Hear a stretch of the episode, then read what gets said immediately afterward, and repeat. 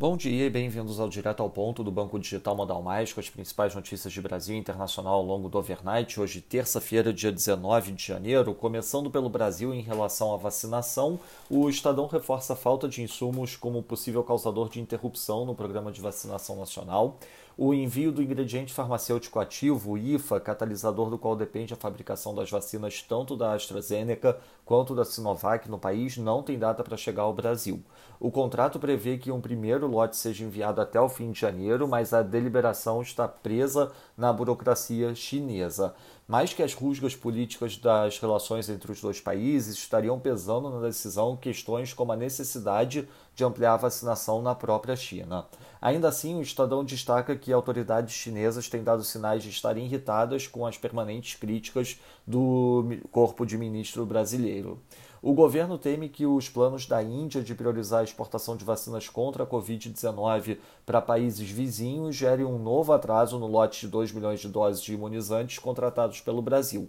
Já sobre a vacinação em São Paulo, diante do acordo com o Ministério da Saúde, o cronograma original de vacinação anunciado pelo governador de São Paulo está suspenso e novas datas devem ser apresentadas em breve.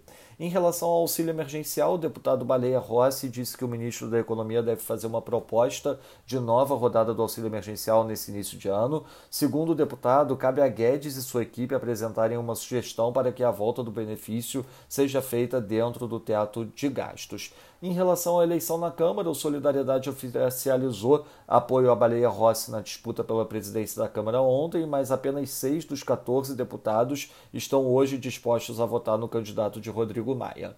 Já em relação à CPMF, Estadão indica que a equipe econômica espera a passagem da eleição da Câmara para voltar a apresentar o projeto de impostos sobre as transações, mas dessa vez com uma alíquota mais baixa. Em relação ao saneamento, a regulamentação do marco do saneamento está gerando divergência no governo, colocando novamente em lados opostos os ministros Rogério Marinho e Paulo Guedes. O temor dos técnicos do time de Guedes é de que a demora na publicação do decreto seja usada como pretexto para fazer novas mudanças na lei no próximo ano. Já os técnicos do MDR defendem que o decreto só seja publicado após a votação dos vetos presidenciais feitos na legislação.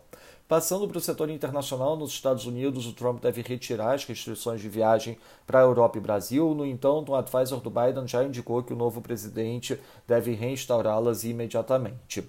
O Donald Trump deve publicar hoje também um vídeo com seu discurso de despedida. A sabatina da Janet Yellen para o Tesouro começa hoje. Ela deve destacar a questão da desigualdade pré-pandemia e pedir o avanço do pacote fiscal de 1,9 tri. Na Alemanha, segundo fontes, a Angela Merkel deve buscar hoje, em reunião com líderes estaduais, a extensão das restrições na Alemanha pelo menos até o dia 15 de fevereiro, e na China, o planejador estatal afirma que não haverá mudança abrupta de política monetária ao longo de 2021.